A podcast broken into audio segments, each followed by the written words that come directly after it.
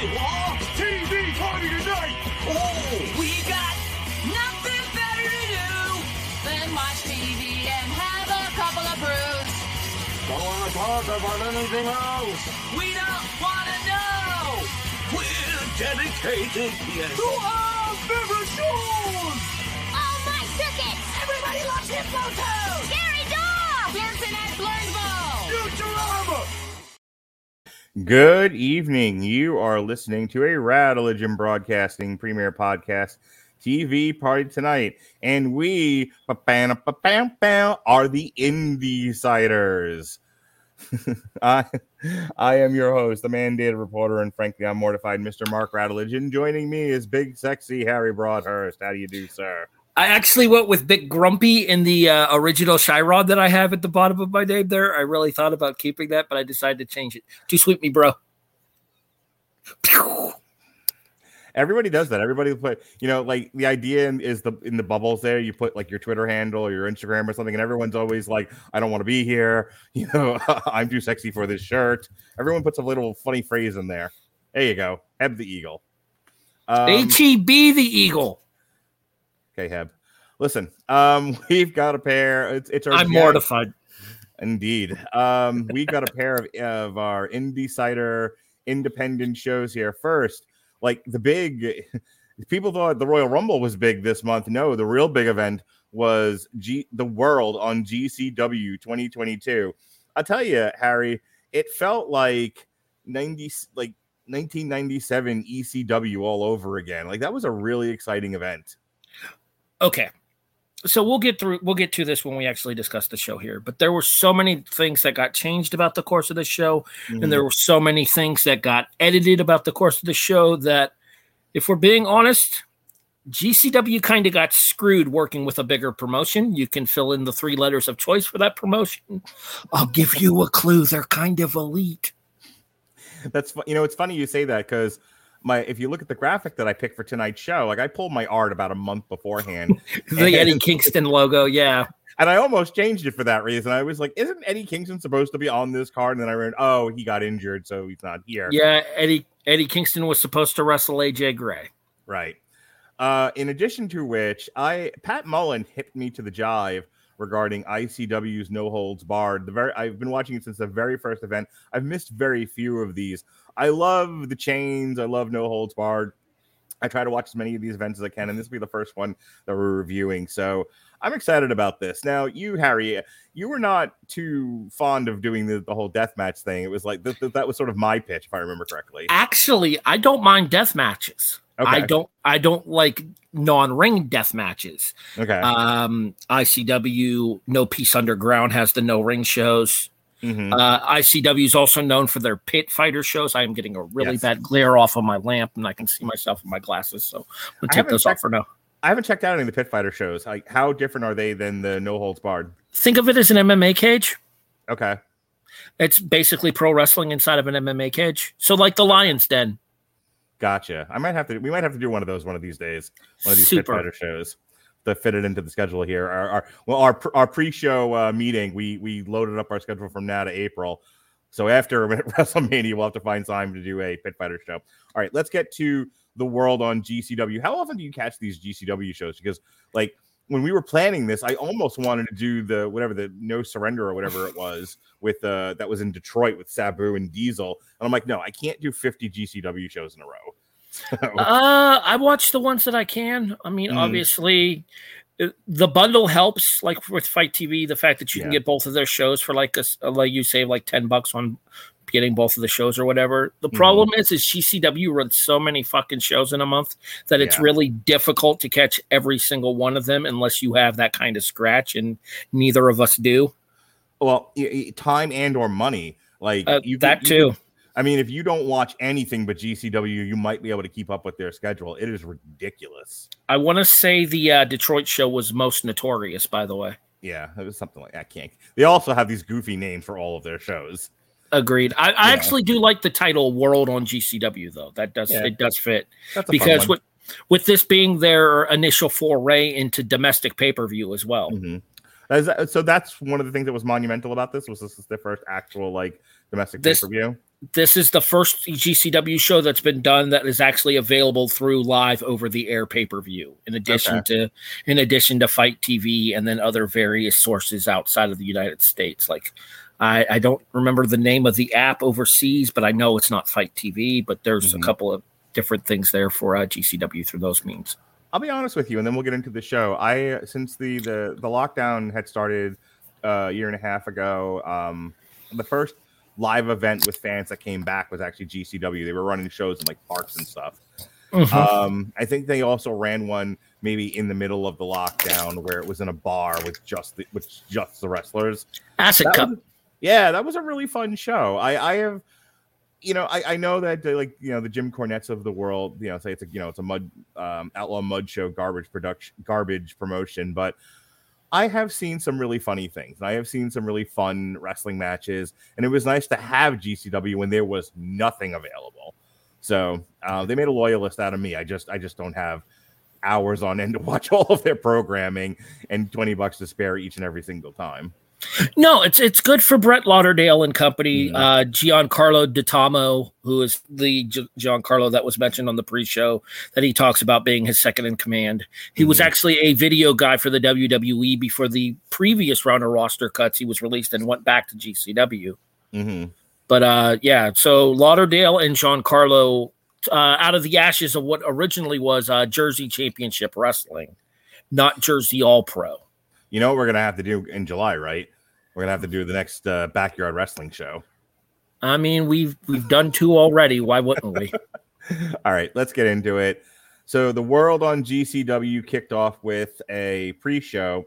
Uh, there was a battle, the Pabst Blue Ribbon kickoff battle royal, uh, and that.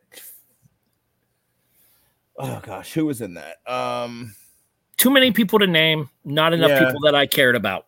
Oh, okay, I got, I got it right here. There were was- a couple. There were a couple of names that did stand out to me, though. And I, if you don't mind, I'll I'll go ahead on, and I'll hang on. I got the list here. Psycho All right. Clown, Dark Sheik, Cole Radrick, Paro, Hood. I knew. See, I thought I remember seeing Paro. Um, Hoodfoot, Ruckus, KTB. Oh, good old KTB. Uh, Juicy Finale, uh, Steve Scott, Nate Webb, Brandon Kirk, Janai Kai, Dustin Thomas, Marcus Mathers, Yo-Ya, B-Boy, Lufisto.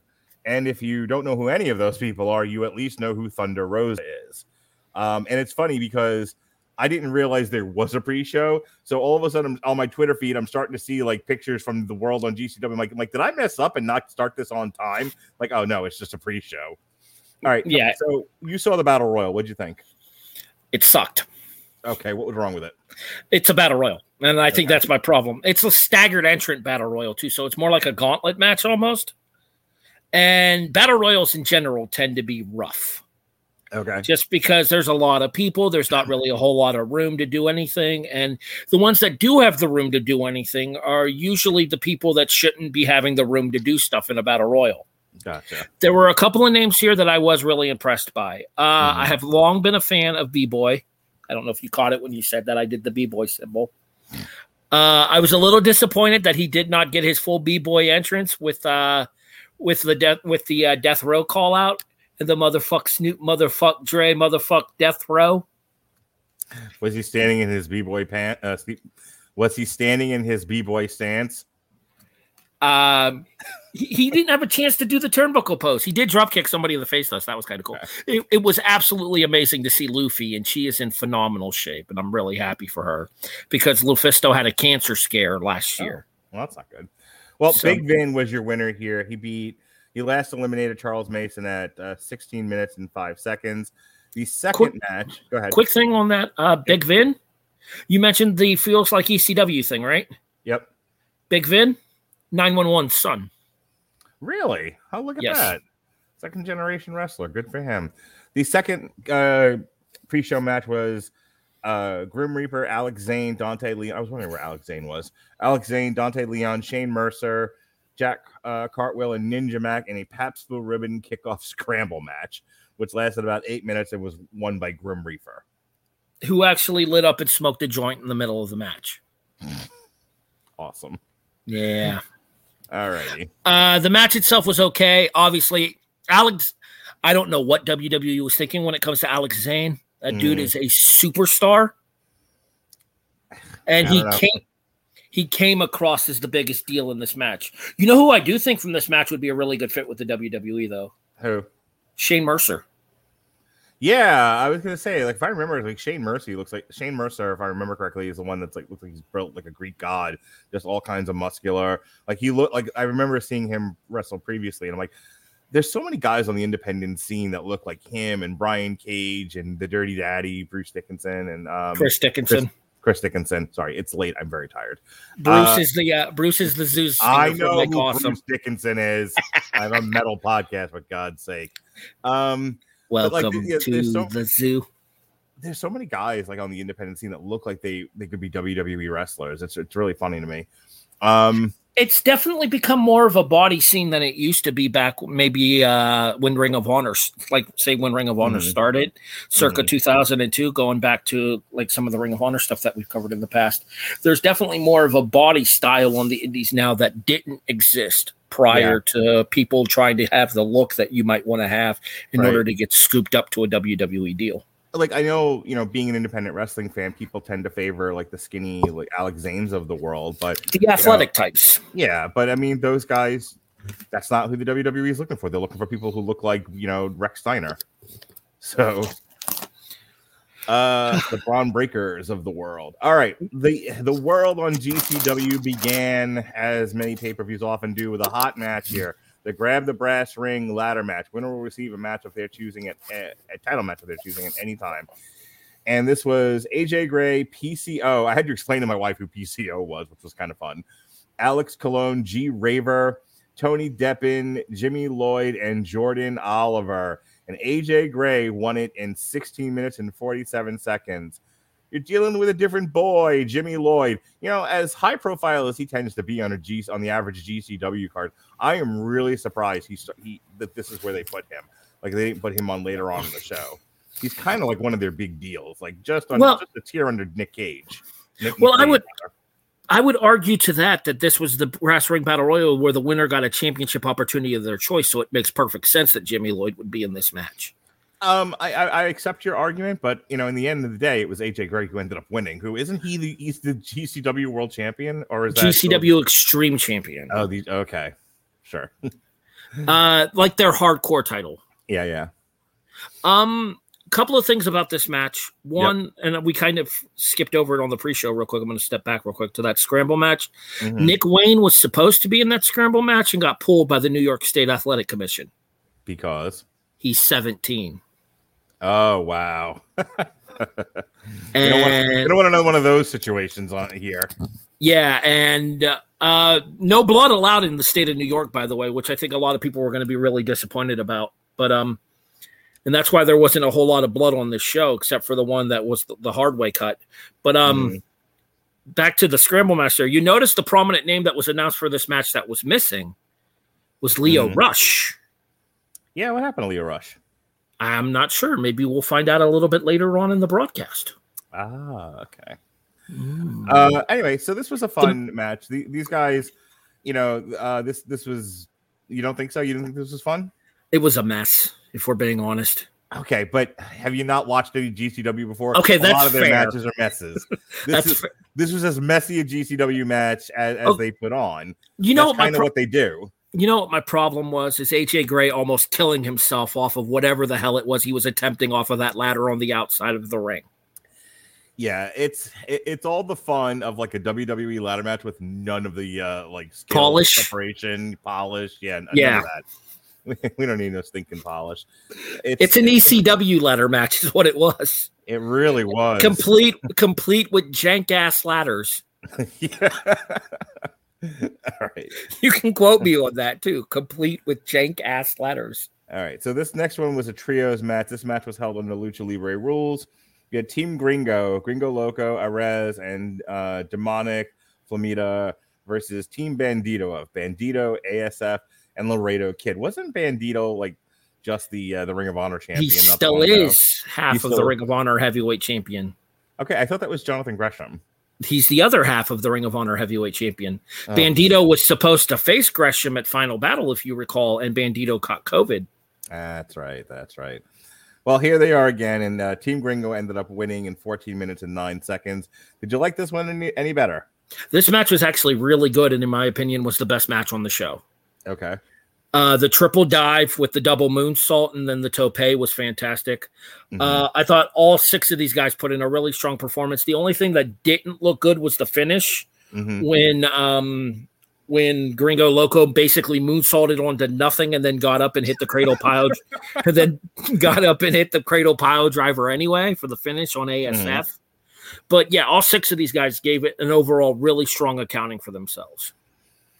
Uh, next match was Blake Christian, and he defeated Lio Rush. All right, so how did Lio Rush end up in this match? because this was supposed to be Blake Christian versus Jonathan Gresham for the Ring of Honor Championship. Okay.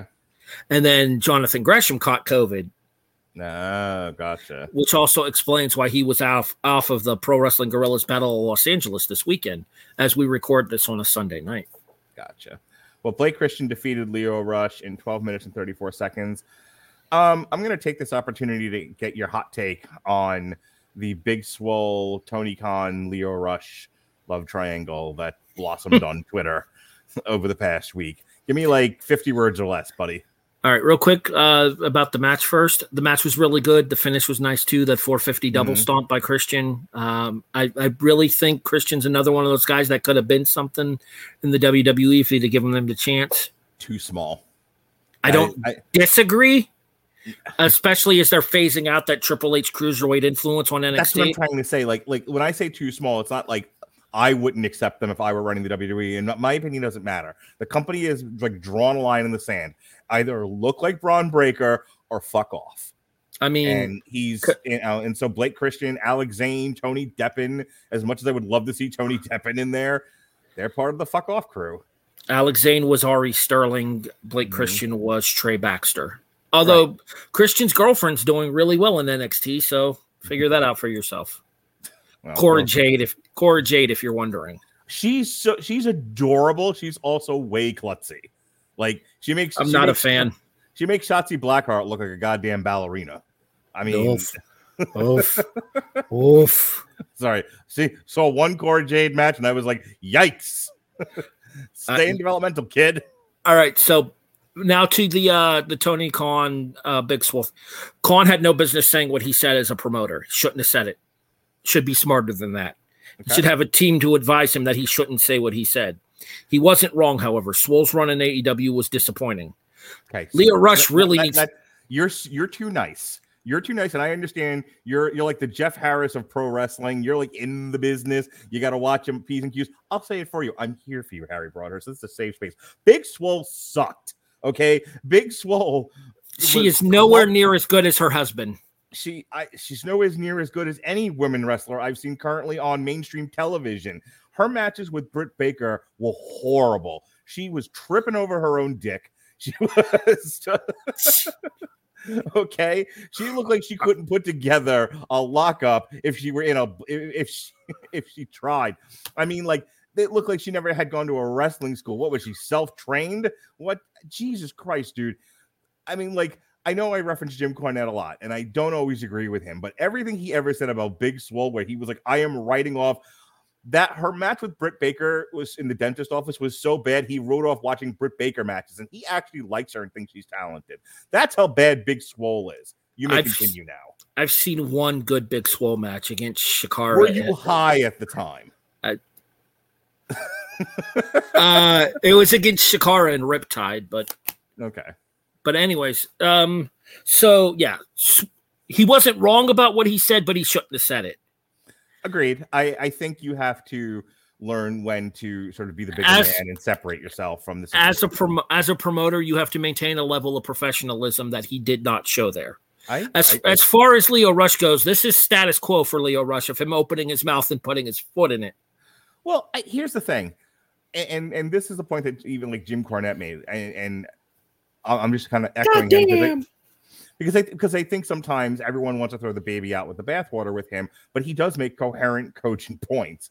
And one of the things he said is, if you look at that roster from like Sonny Kiss to, you know, to uh, Hobbs, some of these other people, all the Joshis, they have a very inclusive roster. Um, Cody's wife has gone out of their way to make the show accessible for people with developmental disabilities. Come on. This is the last like if Big Swole was like, I didn't get a push in WWE because of racism.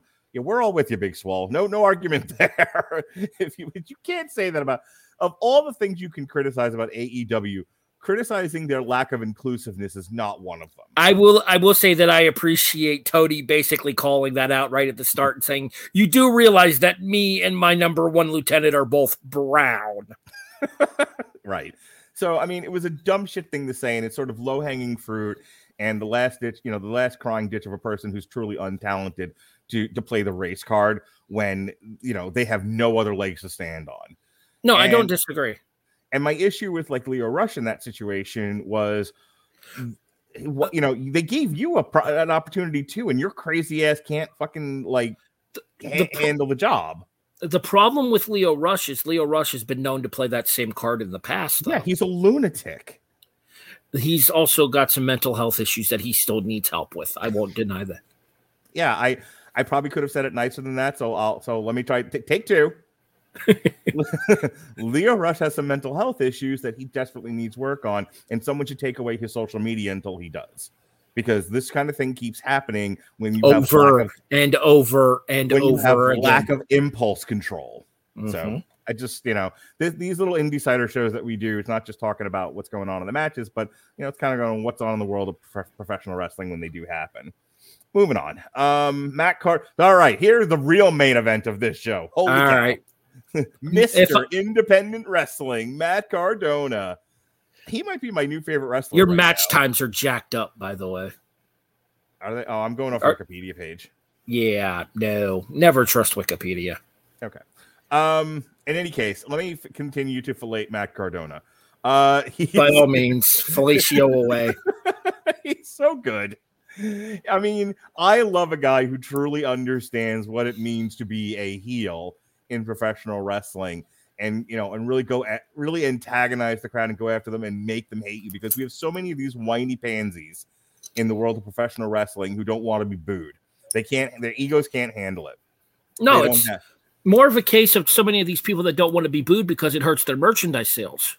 See, I don't know about that because I know there's plenty of people who want who who support the heel and want to buy the heel merchandise. But- You'd be surprised. A lot of pro wrestling fans are still of that mark mentality where they're only going to go with the baby faces. Even still, though, Parry, that's a, that's a short sight. If you're if you're putting you know wrestler A in front of me and saying they don't want to be a heel because they're afraid they won't sell as many T-shirts, that's throwing the baby out with the bathwater and not seeing the forest for the trees. The idea is to have heels that you want to pay to see get their ass beat. I agree. rising tide lifts all ships. And so, Matt, and so you here you have Matt Cardona with his hot ass girlfriend tearing up the indie scene, making everybody on earth hate him, and it's Well- great. Another thing too about that for Cardona is Cardona realizes that there was potential in the character that he had portrayed with the WWE. He just never Mhm. got to fully portray that character. Right. The inter- the internet championship, that trollish nature of Cardona's of Cardona's personality that would come Can out. Can you with that. imagine this iteration of Matt Cardona in an extended feud with John Cena? No, Oh, it would have been money. Would have, No. if they had just let Matt Cardona be Matt Cardona and he could be this antagonistic, and and then you have Cena, you know, during the why is Zack Ryder not on television phase, they'd again a rising tide lifts all ships. John Cena would would have bent over backwards to get him over. I think that Cardona could have reached potential to have a higher spot in the WWE, but not this Mhm. version of Matt Cardona, because this ver- this version of Matt Cardona would have never seen the light of day in the WWE because it's too unfamily friendly. Use your imagination. Okay, use your imagination. Let's think out of the box here. I They- can't. This is the WWE we're talking about. We're not allowed to do that. We're going to pretend Last night- WWE isn't run by by accountants and brain dead people. And, And a se- and a seventy five year old septuagenarian who wouldn't know what touches if it Yeah, bit yeah. him In- in- square in on the ass. in this parallel universe, good ideas are allowed to blossom and people can get over organically. That's what I'm saying. WWE versus creative come to life. Yes. So in my parallel universe where a guy like Matt Cardona can actually do a PG version of that character, I think it does work. And I think I John don't would disagree with that. I don't disagree with that. I think that I think that there's potential for Cardona over in the grand scheme of wrestling. Mhm. because of the fact that Cardona gets it. I was gonna say, is there like another hotter indie guy right now that's more in demand to come onto his show and get people to want to set these seats on fire? Because I don't know of anyone besides Matt Cardona. And uh, look at all the work that he does through his uh through his podcast as well, the Major Mhm. Figures Pro Wrestling podcast too, the Major Brothers Wrestling Figure podcast or whatever they call it, Major Wrestling podcast, I think it is. Look at everything that they've done for all the people that have been associated with that particular podcast and what they're doing for the careers of people like Mark Sterling and bringing Hornswoggle back into relevance once again. Mhm. Right. Um. Well, he took on uh Joey Janela. The king of the Outlaw Mud Show, as Jim Cornette would call him. Good, old- good old uh, jelly Nutella.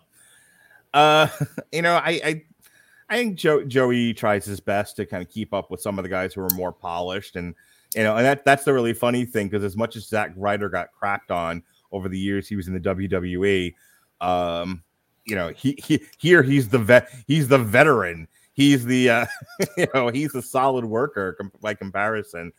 Uh, the match was okay. It's I I I'm more Too long. focusing on the the character work of Matt Cardona and all the antics that went on outside with him and I- Chelsea Green. There was a point where I don't remember a lot of the match. I think so. Uh, Cardona pins Janela with uh, Rough Rider or Mhm. whatever he's calling it these days uh, through the through a door set up across two chairs at 19 minutes and 42 seconds. Why does he hate Mick Foley? I mean, other side from the fact that Mick Foley Just cheap heat, in, cheap heat in New York. Uh, okay, It's they're in New York City. Foley's from Long Island. It's the only reason. Foley wasn't even there. No, he wasn't. It, it was more for cheap heat in New York City, and because Foley is universally loved. It's not Universal. I don't like him.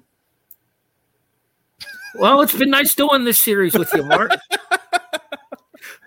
I uh, I look, I, I credit Mick Foley for all the wonderful things he's done in his career, and he's certainly brought a lot of joy to my life. I have not, Wait a minute, I have minute, not wait, enjoyed wait. his Twitter personality. Okay, yeah, super, super pro vaccine politic Mick Foley, not so much a fan of. Yeah, Pro wrestler Mick Foley, awesome. Yeah, no, pro wrestling Mick Foley. Um, up Okay, I can- I can accept that. One of the first times, yes. Mo- modern Mick Foley, where he's condescending and kind of a jackass, not so much. Oh, so basically, before he turned into Terry Funk. Gotcha. Man, Uh, small horses.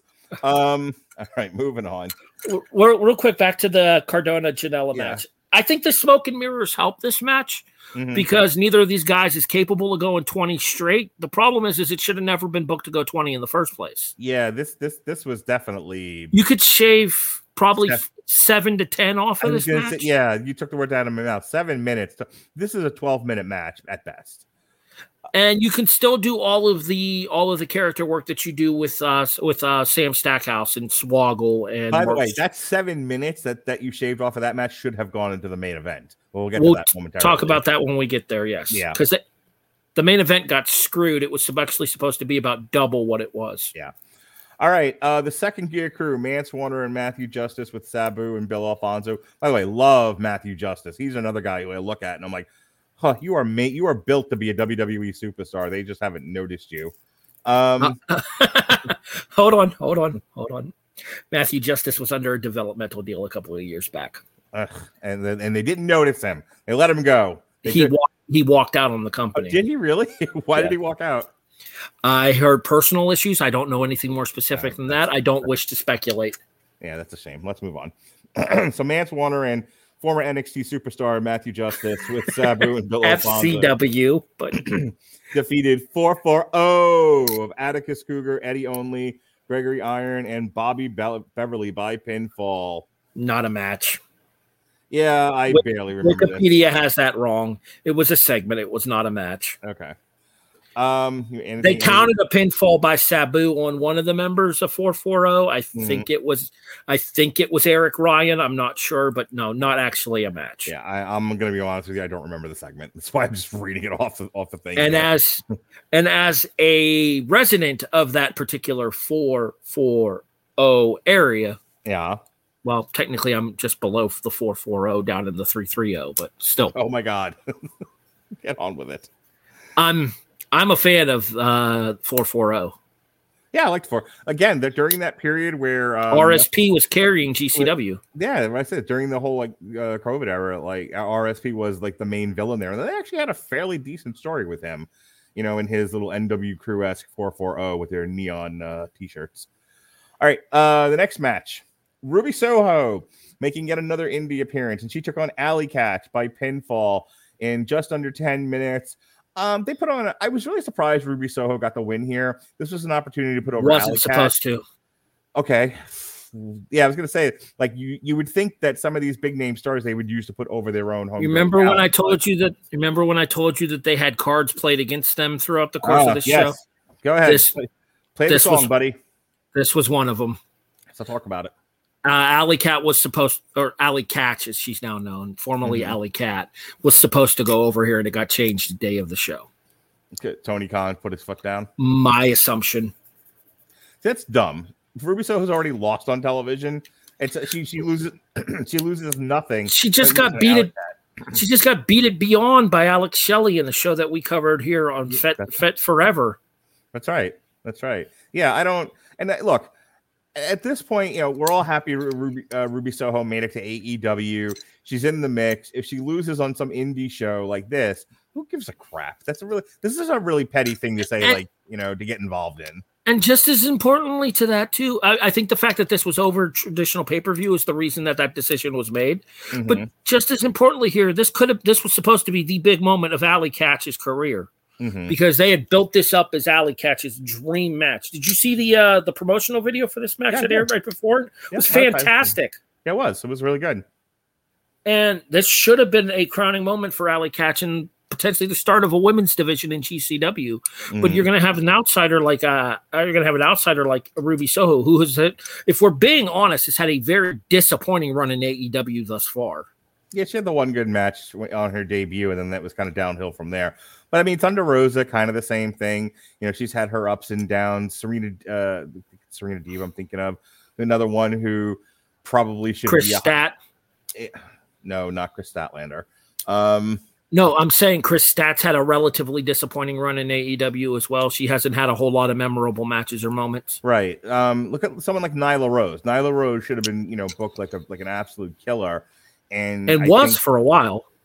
it's it's so but it's so like hit and miss they take the wind out of her sails just when she starts to get any kind of momentum and then she gets beats like she gets beat by people like riho you know I will who- be I will be curious to see what they do for Nyla versus Ruby this uh this Wednesday on Dynamite.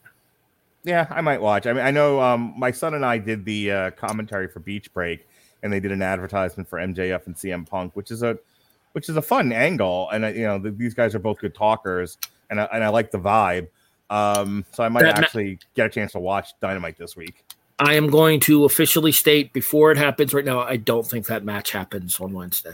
Probably not. I, I, I got to imagine they have to save their first touch for a revolution, which is sold out here in Orlando, Florida, February, right?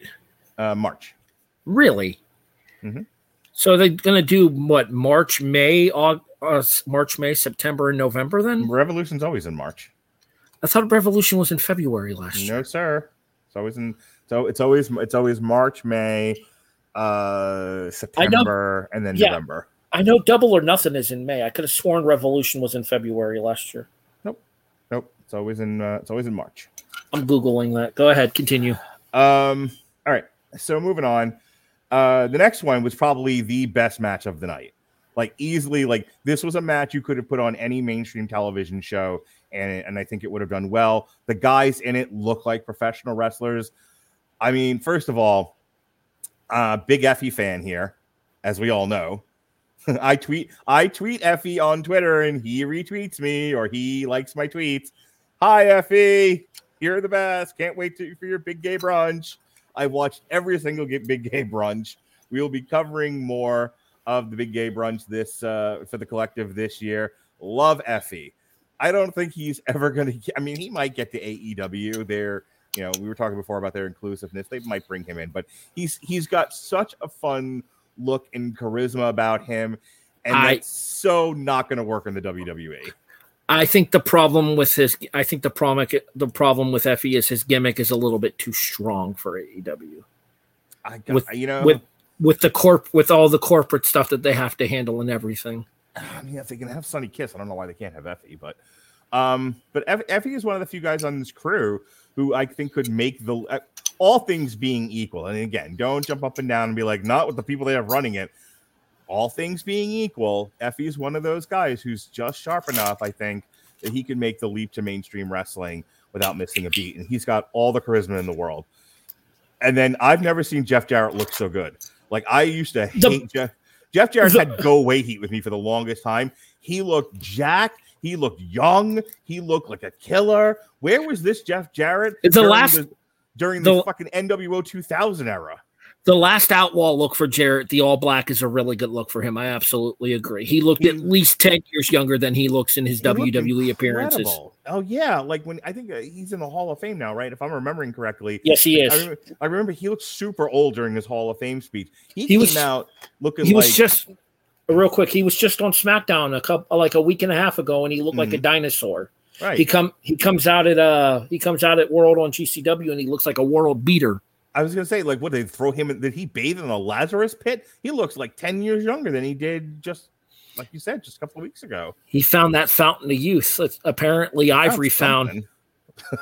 yeah, really.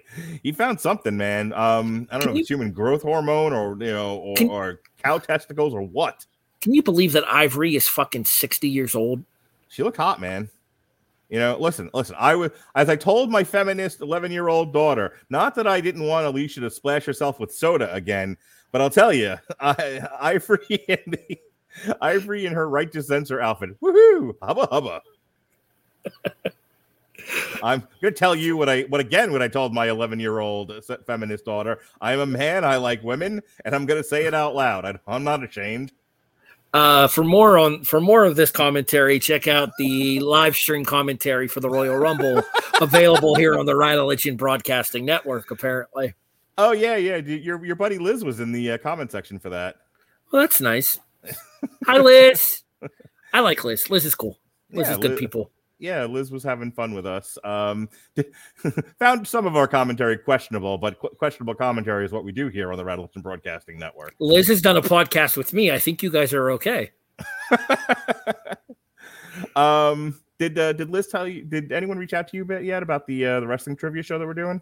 Uh, oh, I think I did, and you said when it gets closer to picking a date. I will let you know. Yeah, I do. yeah. I do feel like it would be kind of unfair to put me against those amateurs, though. Okay, geek. Um, it's gonna be like Gavin of the Casual Heroes. Hang on, hang on. champion, champion, sir. hang on. I, I take umbrage to that, considering I have Pat, who has the memory of a goddamn elephant, uh, who's been doing the main Wrestling shows with me. Trivia champion, sir. Don't, don't, then don't be a pussy and take on Pat, who's the real champion. He, he, he, him, and between him and Gavin, you have stiff competition, my friend. I'll put them two against you any day. Tell me when the show is, and we'll make it work. All right, all right, all right. Um, Calling me on. out on air. All right, I see how it is. Yeah, welcome to the Radland Broadcasting Network. Where- I don't necessarily want to do this. Oh yeah, you're a pussy. Fine, I'm in. That's basically what just happened. I got punk carded. There's no basically about it. Um, that is exactly what happened. Pulled my punk card. Okay. Uh, Jeff Jarrett Effy was probably my favorite match of the night. This was awesome. This was everything I wanted to be. Again, I don't know why. I mean, um, I hope they're going to do more with Effy and Jeff Jarrett. This is just chapter one because I would hate to see so many GCW guys get beat on their own show and then there's no follow up. So and that that was my biggest problem here, specifically the Mhm. fact that the three major matches that were promoted that Mhm. could happen because obviously AJ Gray versus Eddie Kingston couldn't happen. right, Obviously, Blake Christian versus Jonathan Gresham couldn't happen because uh, Kingston's injury and Gresham having COVID. Janela lost. Allie Katch lost. Effy lost. Janela has a history of losing these marquee matches. He does it all the Mhm. time on spring break. It's not exactly a surprise. right. Allie Katch was supposed to go over, and I wouldn't be surprised if Effy was supposed to go over too. That's a shame. Um, but hey, I'm gonna go ahead and give him the benefit of the doubt and say this is just chapter one, and in I the hope end, so. Effy will win. In the end, Effy will win. In the end, up. never mind. I can't finish that sentence without getting us thrown off the air. Next, please, please don't get me demonetized. All right, Jon Moxley took on Homicide. Jon Moxley, the current GCW World Heavyweight Champion, which I had completely forgotten about because he was in rehab for as long as he was. Uh, this went, according to Wikipedia, uh, 11 minutes 14 seconds. You know, Jon Moxley and Homicide, That's- I think, put on a halfway decent match. I have eleven twenty six for mine with the Death Rider onto an open chair. But um, Mhm. For as young as Jeff Jarrett looked, Homicide Mm-hmm. looked old.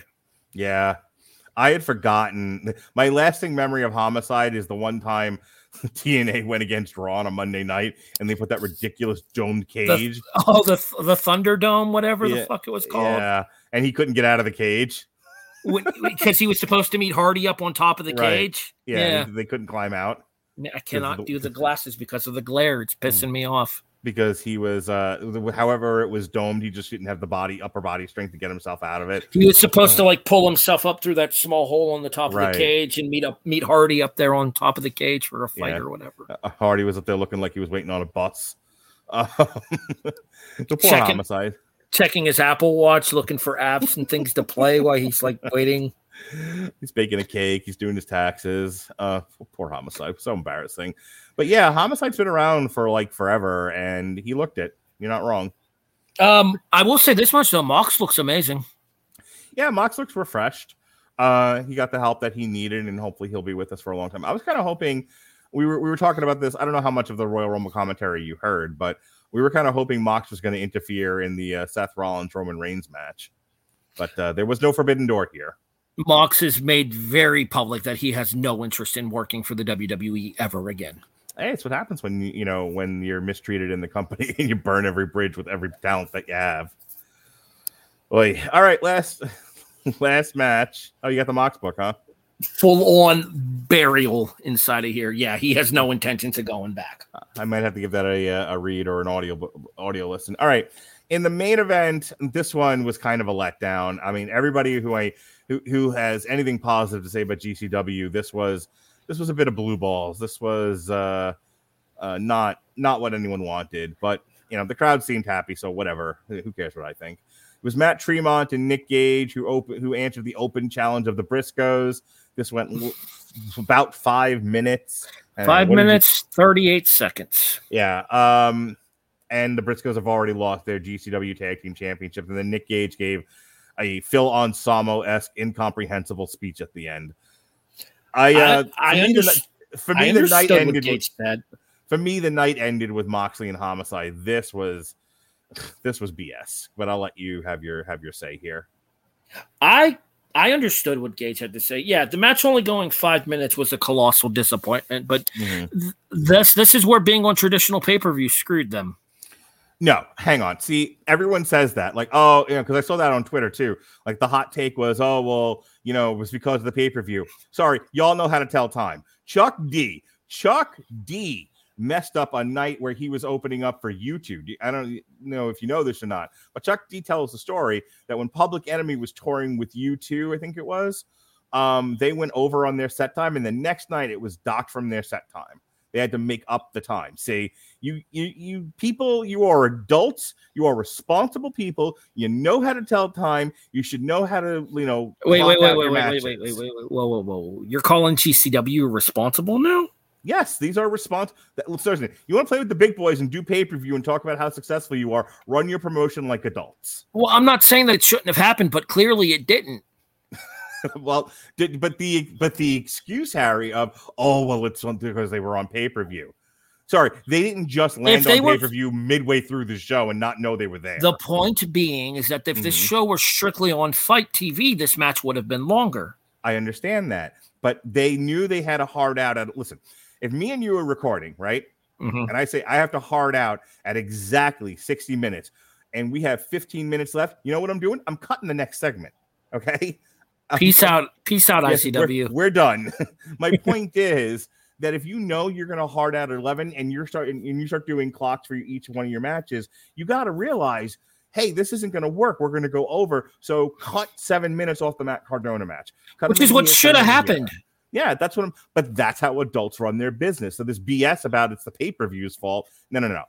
It's Lauderdale. No, and I'm putting who- it. I'm putting it on Lauderdale and Okay. and uh and Giancarlo. I'm putting it on them for for mistiming it, and then people probably running over their times anyways. Because it's I don't know if you're aware of the phrase "Indio clock," but it's a very real thing. Go home. man. Eh, That's a good eventually. suggestion. Yeah.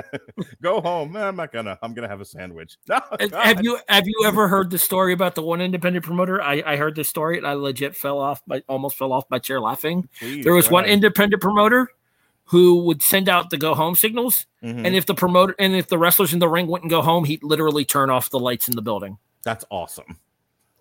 Literally get a hook. Yes, more or less. He he's hitting him with the gong show. Nope. All right, so I enjoyed the world on GCW for what it was. The crowd seemed very, very happy. I would watch. Uh, I would continue to support GCW. Um, I'm, I'm not, you know, again, I'm not like the work rate snob. I'm, you know, I enjoy my, uh, my, my garbage wrestling, but they actually, outside of that, that outside of the timing issue and sort of the lackluster main event due to the time constraints, Six, I, I thought this was a really good show. six and a half, which I've seen a lot of people go a lot lower on this show, and I think it's un- uncalled for and Yeah. disrespectful to the talent. Oh yeah, better than average. That's really that's a shame. This is I thought this was a better than average show. I'm good Uh, with a six or a seven. one of the guys on four one one I think gave it a three, which is just downright disrespectful. what did he want to see happen here? So uh, Scott Keith hated it too.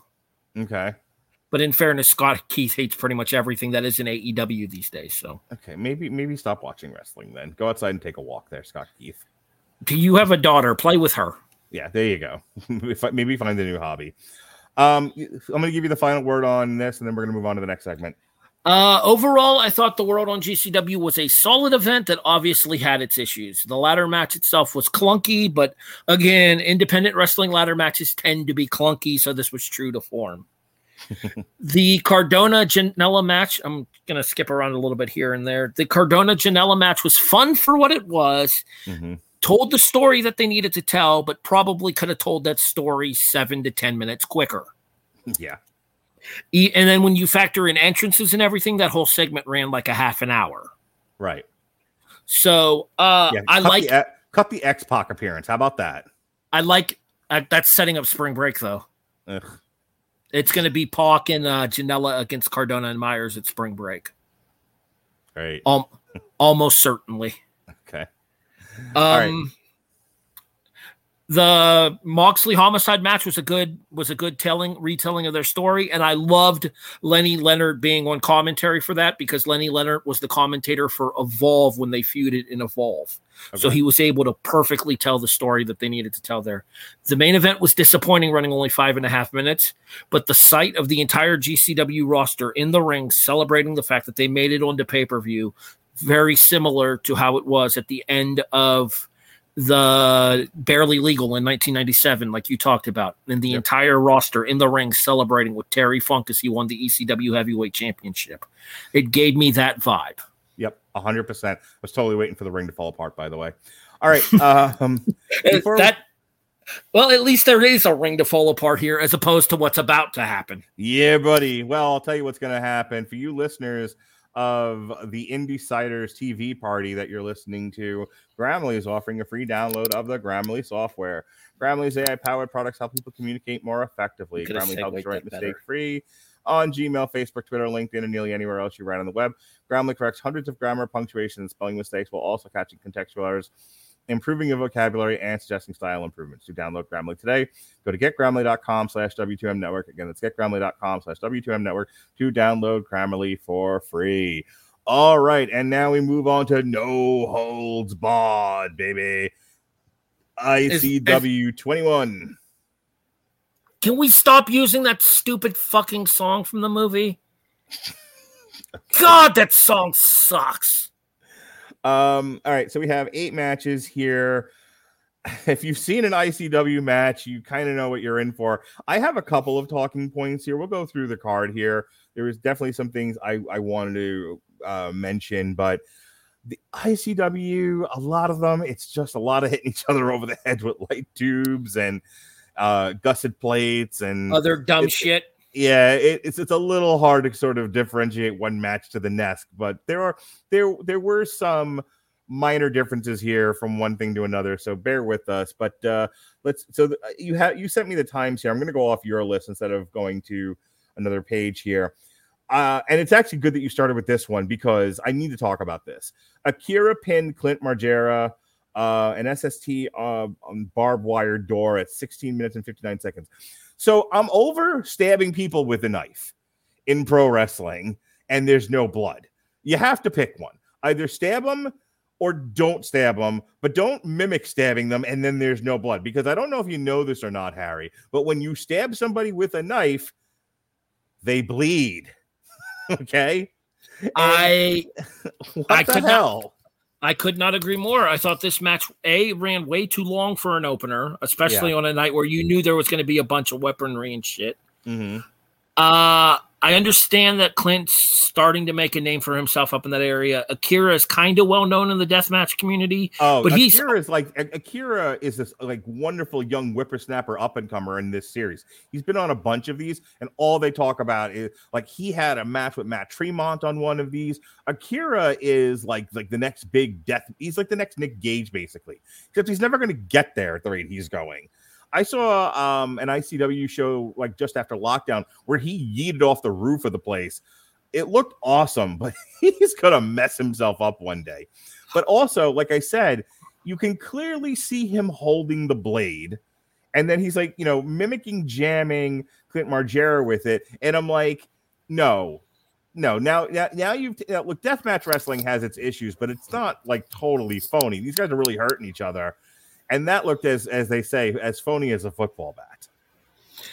Yeah, the, the problem that I have too is, an, uh, like you said when we were discussing this, a lot of these matches tend to run together, and a lot of these stipulations run together. And the Mhm. problem here is, and this is my big issue with the No Holds Barred series, is there's only so much you can do with the chains for the ropes because you can't really do anything off the ropes with them, Right. and they only have that one platform in the ring in order to do high spots. But the high spots that they do off of that platform are usually super contrived because you have to work together in order to get up to the platform Right. Because of the ropes being what they are with the chains. I get that Demanto wanted to do something different with no holds bar, no holds barred, and I understand that, and I appreciate the attempt. I Mhm. think the execution is flawed. If you wanted to do two sides of chains and two sides of ropes, I could see that being sufficient. Mhm.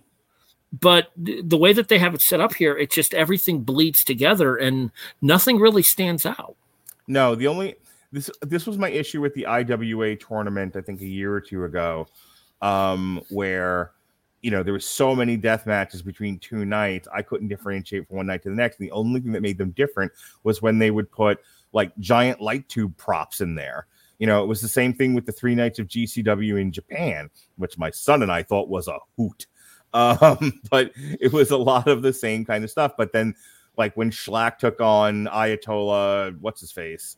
Um, Kobayashi. Kobayashi, yeah, that's when they had the light tubes all you know uh, strapped to the ropes and everything, and they were these the main event for tonight for for this show actually Yeah. it's the same way and th- that Right. match stands out much more than these Right. general ones that happened on the build up to that Um, but but again, you, you can only do that so many times before it gets redundant too. So um, yeah, I just that was sort of my takeaway from Akira Clint Margera. I like Akira. I think you know he really he really puts forth the effort for something like this, and he's definitely making himself known. But they got to lose the stabbing with the knife thing. Like, please don't do that again. SST stands for severe skull trauma. It's a tribute to Axel Rotten, who used that move as his finisher. Rest in peace. Uh, next match, Colby Corino defeated Brandon Kirk in just under ten minutes. Um, I actually like this match, yeah, this one this one actually felt like a wrestling match.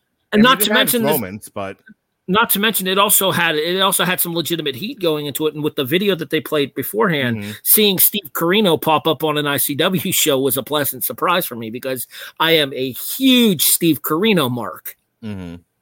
yeah, this one um wasn't nearly as bloody or as gross as the one before or the ones that will come after it. They're actually pretty good. Um, I can't I remember don't why thi- they stopped. What was the reason they stopped it again? Uh, the finish was uh, Casey Katal threw in the towel for Brandon Kirk. Oh, that's right. Why, yeah, why yeah. he was in the why he was in the crossface. Gotcha, gotcha. Colby right. had a Colby had a barbed wire crossface on Brandon Kirk, and Brandon's wife Casey Katal threw in the towel. Gotcha. All right, so let's let's just get this out in the open right now. Let's just deal with it. When you look like Shane Douglas looked, maybe don't wrestle anymore. I mean, I, don't know what Shane's been doing over these past few years, but make a decision. You're either going to have a comeback and hit the gym and not look like you're pregnant, or you're not wrestling. Like it, you know, put on a sports coat, maybe manage somebody, special Okay. appearance. And- So and, and can we and and and how I I know that Shane Douglas. I think I might have told the story when, when we reviewed the ECW, the XPW show. Like I know that everywhere Shane Douglas went, somebody pissed him off and he had to do a speech about it. It's been a hundred years. Get a life, Shane. Like, yeah. All let right, it so- go, buddy. Go to church or something. All right. So I will say this much: Mhm. I am a fan of the franchise. Sure. I have been for years. I had an opportunity to meet him at an at a uh, ring, at a benefit show that a, a buddy of mine put on, Mhm. where I, I I worked the door and I also did some backstage interviews and I had the chance to meet Douglas and Douglas could not have been nicer when I met him. Mhm. I know not everybody has had that same experience with Douglas. I know that he has burned a lot of bridges in wrestling, some of them through his own volition, some of them through other means. Shane Douglas should not be wrestling in 2022. Shane Douglas looked like there was a point where um Danny Demento Demonto. Demonto you spelled it Demento. Um It's pronounced Dem- it's spelled Demento. It's pronounced Demonto. had him laid out on like a table or a door or something, and I thought Shane Douglas was going to give birth. I,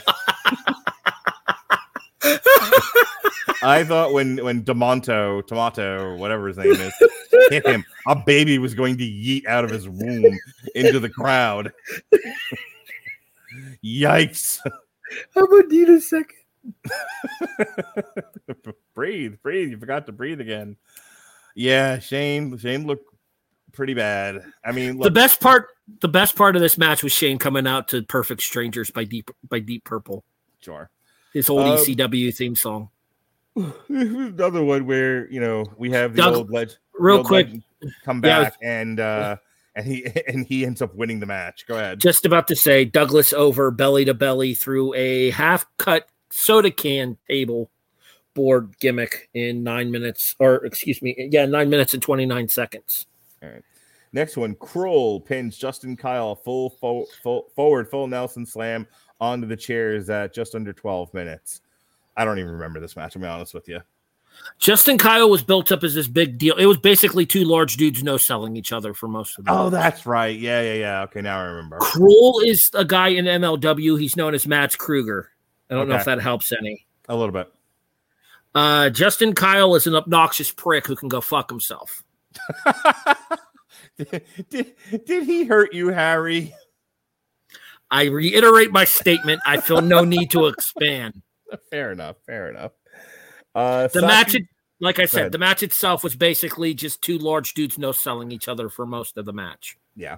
Satu Jin pinned Casanova Valentine with a Uranage through the barbed wire door. To Who's Casanova- Inagi? I said a Uranage. Uh, That's the joke. Who's Inagi? You're Oh. That was the joke that the announcer kept making during the during.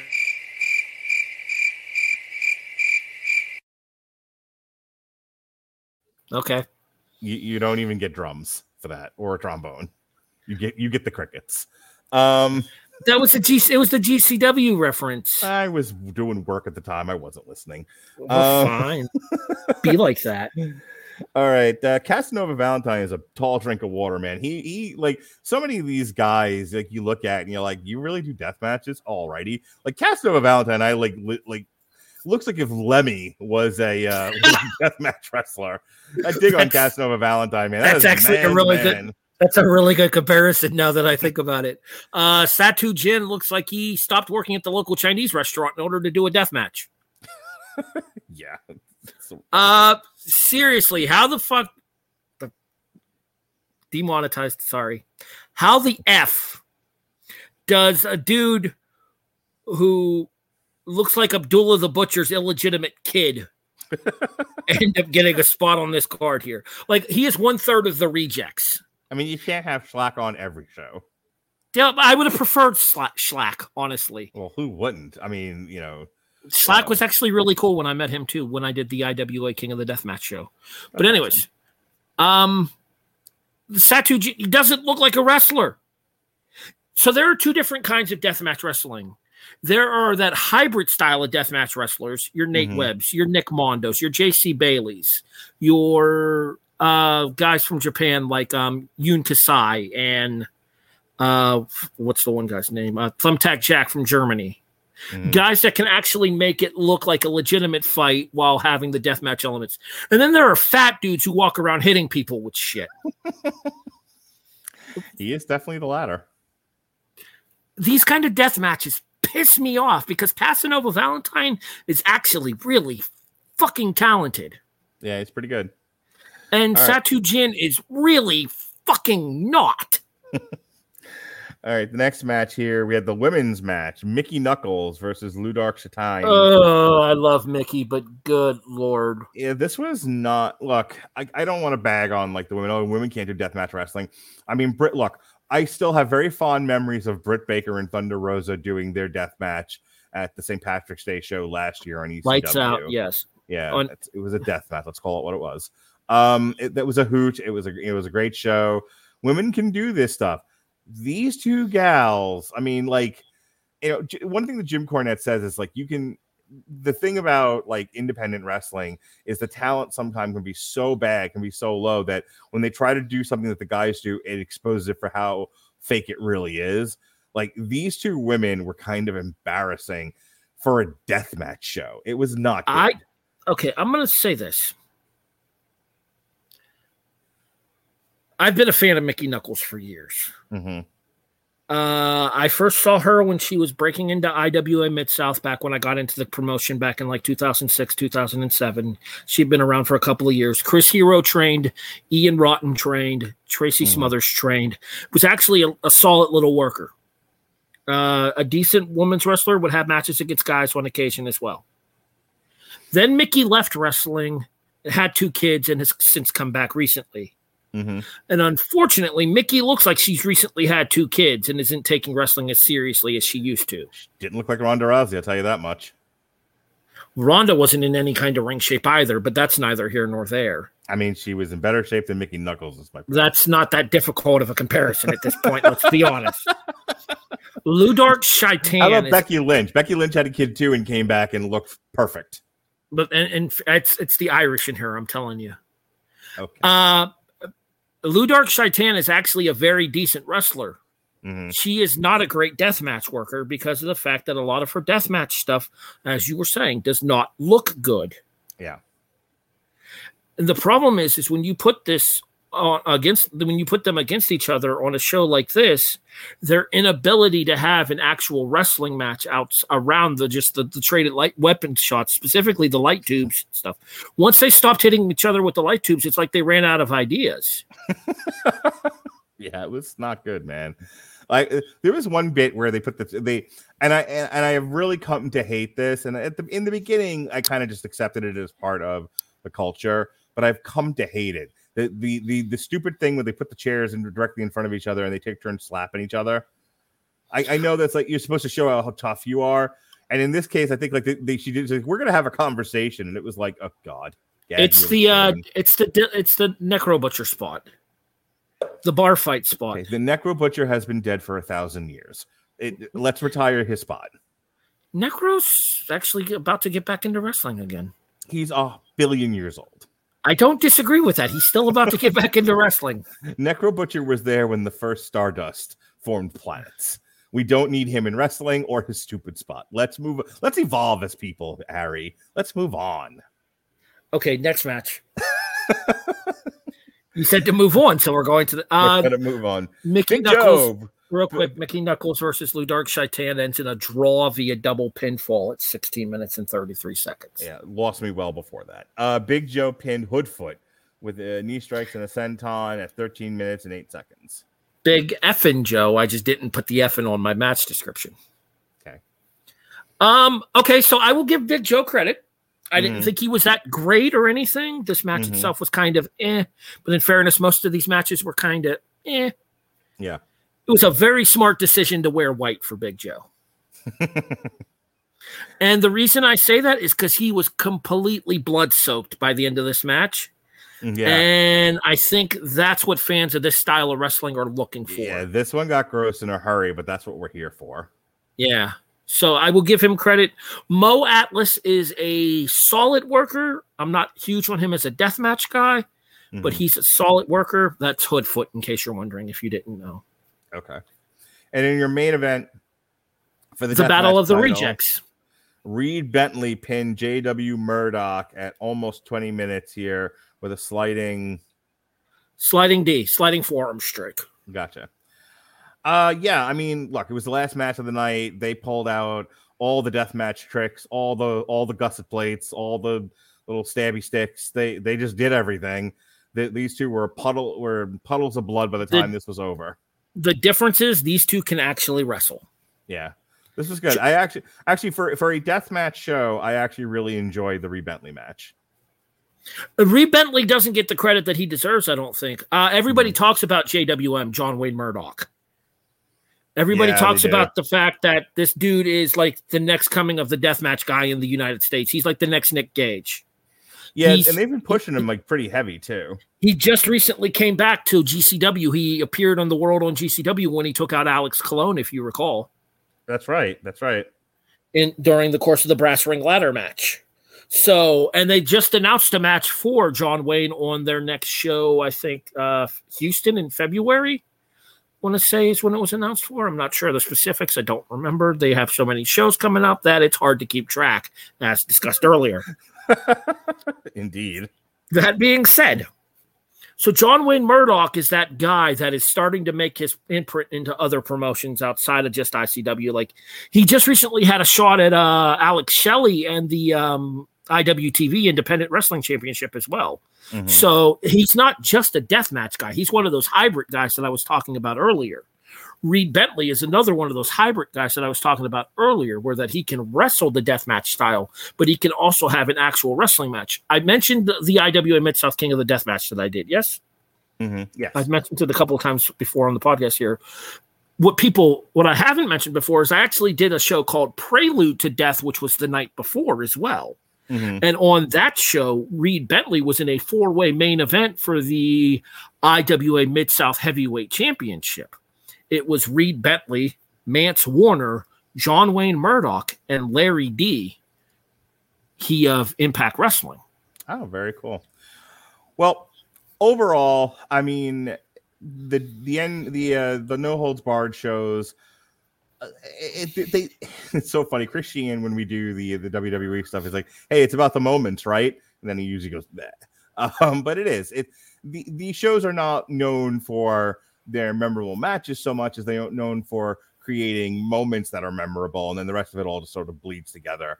I like the No Holds Barred series when I, when I am afforded the time with all of my other podcast duties and wife and uh, husband duties and father duties and work duties to actually sit down and watch one of these shows when there isn't boxing, wrestling, and MMA going on. I like to. Uh, you know, they tickle me. I just don't always get a chance to watch them. I think I, I think I told you the last time I watched a No Holds Barred match was the one with Haku, and that was I think October. So, and I watched it in a tent while I was taking my son camping. Um, that was that was a fun. Speaking of uh, John Wayne Murdoch, we that was a rough match, man. The- Is he the one who wrestled Haku?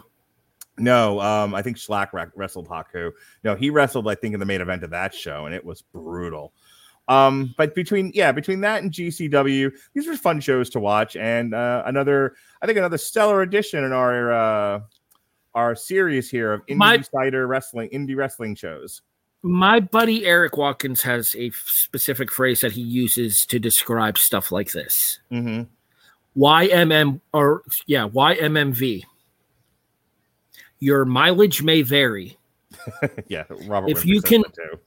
If you can tolerate the deathmatch style, if you can Mm-hmm. watch the deathmatch style, if you have a strong stomach to be able to do so, then ICW and GCW's regular shows are something that you can uh, probably sink your teeth to, into on a consistent basis.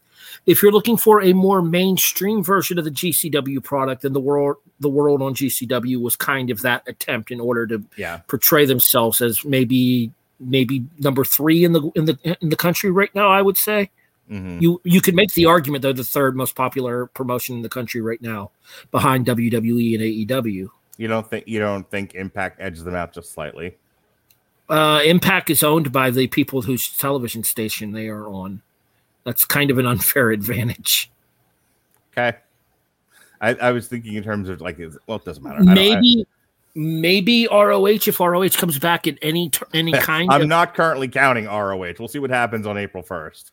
We'll also have to see what happens with Impact as well because a lot of Mm-hmm. the Impact guys show up on GCW on a regular basis too. They do. Hey, it's you know, I say this, I think feel like every show, and this is gonna be the last thing I say, but you know, it's right now in the pa- of, of the past 20 years since the bottom fell out and WWE bought everything. I don't think there's been a more exciting time to be a wrestling fan with all the availability of known mainstream talent showing up on any manner of shows. I mean, look like Ruby Soho goes from WWE to AEW to Beyond Wrestling to GCW.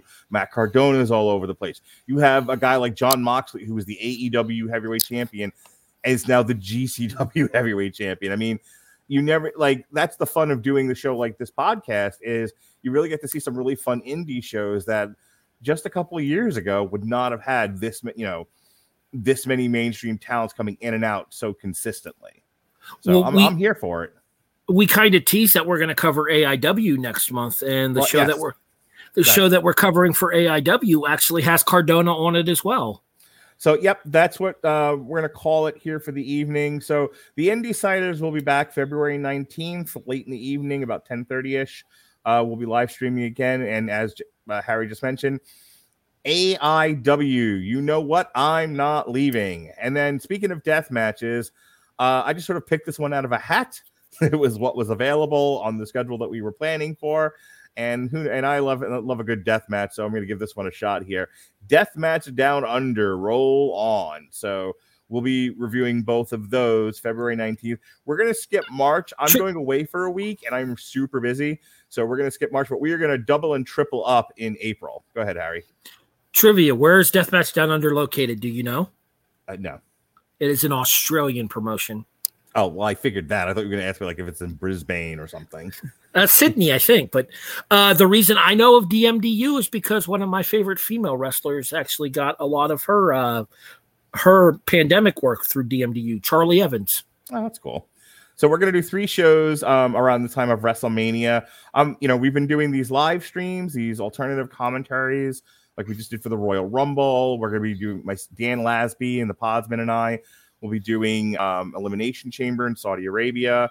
We have just confirmed that one, all, or both, or all Podsman will be doing both nights of WrestleMania, and I may even make Chris Sheehan do the. Uh, the NXT show with me on the same day as night one of WrestleMania. So, but that, I- but I'm not going to leave I- Harry I- out of the festivities. I like NXT. Oh, Sure, you do. Um, but I'm not going to leave Harry out in the cold.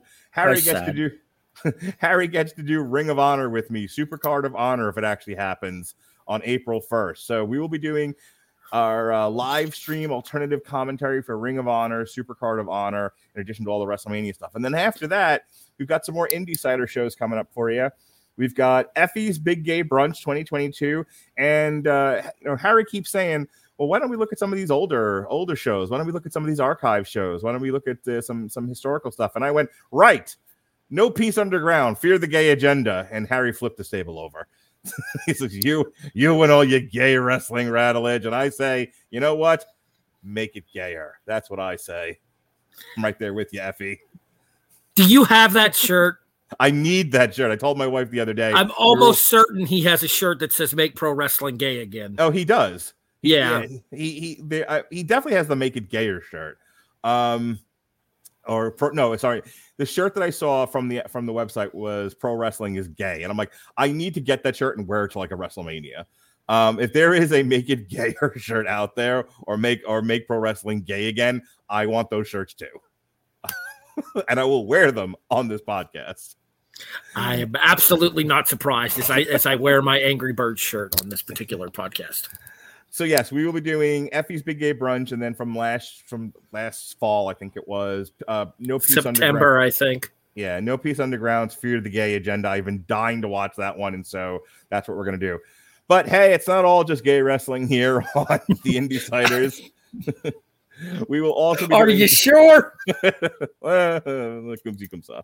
Um, we will be doing both nights of Joey Janela Spring Break nights one and two. And if there's something else that's fun with the collective, maybe for the culture or Bloodsport or something, and we can fit it into the schedule, I we somehow might- we might feel do another one.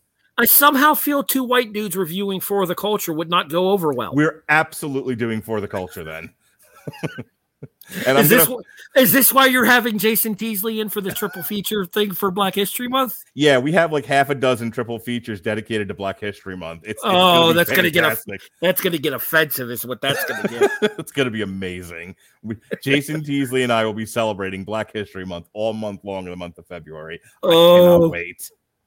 Remember, folks, since Rattlegion Broadcasting is associated with us, all hate mail goes to s.garmer at gmail.com. all day, every day. Um, so so yeah, I when when we get the schedule and we figure out, I may now I may I may stick a fourth one in there. We have to do for the culture and blood sport. I asked for this. I walked You right did- into this one. You really did. poor poor innocent Harry a year ago was like, I'm here for all your wrestling stuff. A year later, so how many gay wrestling shows are we doing? They're all gay, Harry. Every last one of them, gay and black and awesome. The views and opinions of Mark Radulich do not necessarily reflect the W2M network and or its affiliates, No. specifically Amazon Music. Yes. And uh, speaking of Amazon Music and gay black wrestling, Segue. uh, we are giving away a free 30 day trial of Amazon Music Unlimited. To get yourself a free trial, go to getamazonmusic.com slash W2M network. Again, that's getamazonmusic.com slash W2M network for your free 30 day trial. Uh, you can check out all the bands we're doing on the Metal Hammer of Doom, like Amorphis and Korn and Battle Beast, and some of the ones we've done earlier this year, like the Night Flight Orchestra. How's the new Volbeat? Uh, the new Volbeat was really good. It was better than the last two by far. So up there with like Outlaw Gentlemen or Shady Ladies and Outlaw Gentlemen? Yes, I would say so. Absolutely. Good, because the, like you said, the last two Volbeat CDs have been kind of disappointing.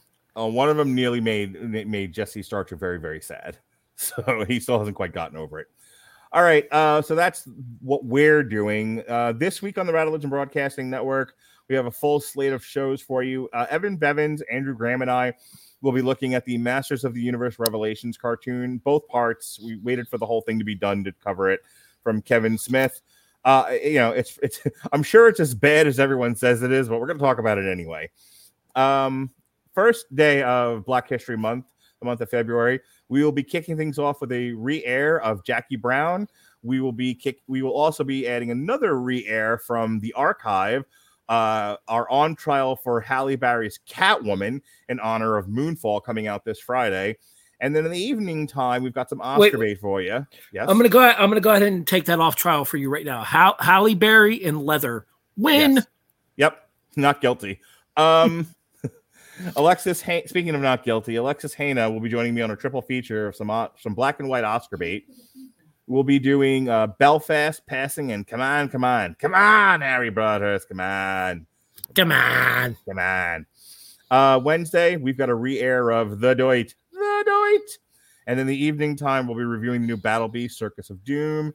On Thursday, more of the Dirt. This time, the soundtrack, Motley Crue's The Dirt soundtrack, and then in the evening time, Pat Mullen, Wrestling Trivia Champion Supreme, will be will be here with me on the Four Kings of Boxing podcast. We'll be looking at uh, Marvin Hagler versus Roberto Duran and Tommy Hearns versus Roberto Duran. So Is There's either that. one of those? Is either one of those the no Más fight? uh no, that we've already covered that one. Was was that Oscar against Oscar De La Hoya? No Más, no Roberto. That was Roberto Duran, and I believe it was Sugar Ray Leonard. Maybe. Um, okay.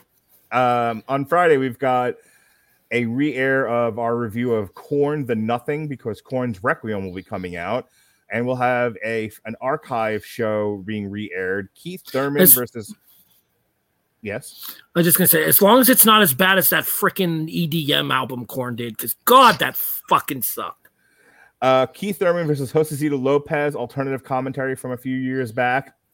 We'll be airing that one. We'll also be airing the Manny Pacquiao Keith Thurman fight from a few years ago, and that is because Saturday night is all right for fights, ladies and gentlemen. Dan Lasby and I will be doing an alternative commentary for the Keith Thurman Mario Barrios uh, Fox pay per view. So check that out. And hey, if you're if you tuned into this and you like wrestling, check out the alternative commentary we did for uh, the Royal Rumble. It was myself, uh, Chris Sheehan, Chris Bailey. Thank you, Christine. I'm so tired. Chris Sheen and Chris Bailey. We uh, we did all four hours. All of our friends were hanging out. A lot of people came and checked out the, the live stream. We had a lot of fun, and we're going to keep it up. So we hope you'll join us for the next one. Harry, tell them what you do and all the things that you point out on Point of Viewer. All right. Point of viewer is actually Eric's deal. I'm just a disembodied voice. I kind of help guide him through the show, honestly, but it, it helps Eric get some stuff off his chest and it, it makes things easier for when we do Life is Like a Game show here on the W2M network. Um, traditionally on Thursday nights, we might be switching the schedule because Brian got a new job, but we will be sticking to it. Our next episode will be this Thursday night when we tackle the newlywed game on Life is Like a Game show as we start Love Month for the month of February. Newlywed Game, uh, singled out from MTV. I don't know if you remember that one. I do. I do remember singled out. Baggage from GSN, the Jerry Springer hosted game show, and Tattletales, which was an old CBS game where celebrity couples would t- tell secrets similar to the Newlywed Games, and contestants in the in the audience would win prizes for the uh, for picking the correct celebrities that that got the questions right and wrong or whatever. So that'll be covered on uh on Life is Like a Game Show this month. We do have something important to discuss too about Life is Like a Game Show and TV Party tonight. However, although technically If we're talking on about the quiz show thing, that would be on trial. we're on trial with that. Yeah, I was I was getting there. Okay. Um, April, I believe. I want to say, or was it February? No one has gotten back to me on a date or a time. Jonathan, who's in our chat right now, said the 20th, which is I think is what I told Eric. Um, that if you guys wanted Is to go February twentieth? I I had heard last I had heard from Eric, who never got back to me on this. I had heard February 20th, and I said around 11, so I have time to wrap up with Jason on one of our many many Black History show uh, Black History Month shows. I figure with I don't- fig- I figure I could be I could be reset and ready by 11 o'clock. I don't. Uh, they have me on so many on so many podcasts on this network right now. I lose track of all of them. Okay, yeah. If- Jonathan's Jonathan says February 20th. So I'm going with February 20th at 11 unless someone tells me otherwise. All right, that sounds good to me. We'll go with February twentieth at eleven as we cover quiz show. Yes, we're going to do an on trial for quiz show. the movie that was made about the 21 scandal from back in the 50s that caused game show regulations to be changed. Oh, that'll be fun. Actually, they, didn't they do? Yeah, that, that I remember the movie that came out. That that's what we're talking about. Yes, the movie about that incident. what that about. I am so tired. I hear we're doing a podcast right now. I don't know if you know that or not. At HEB the Eagle on Twitter, Facebook, Yahoo. a hate mail to s.garmer at gmail.com. All right, folks. Thanks for joining us on this exhausted uh, TV party tonight. Uh, for Harry Broadhurst, for Big Sexy Harry Broadhurst, I'm boy. the, B the, the Heartbreak Kid, Mark Radulich. Be well, be safe, and behave.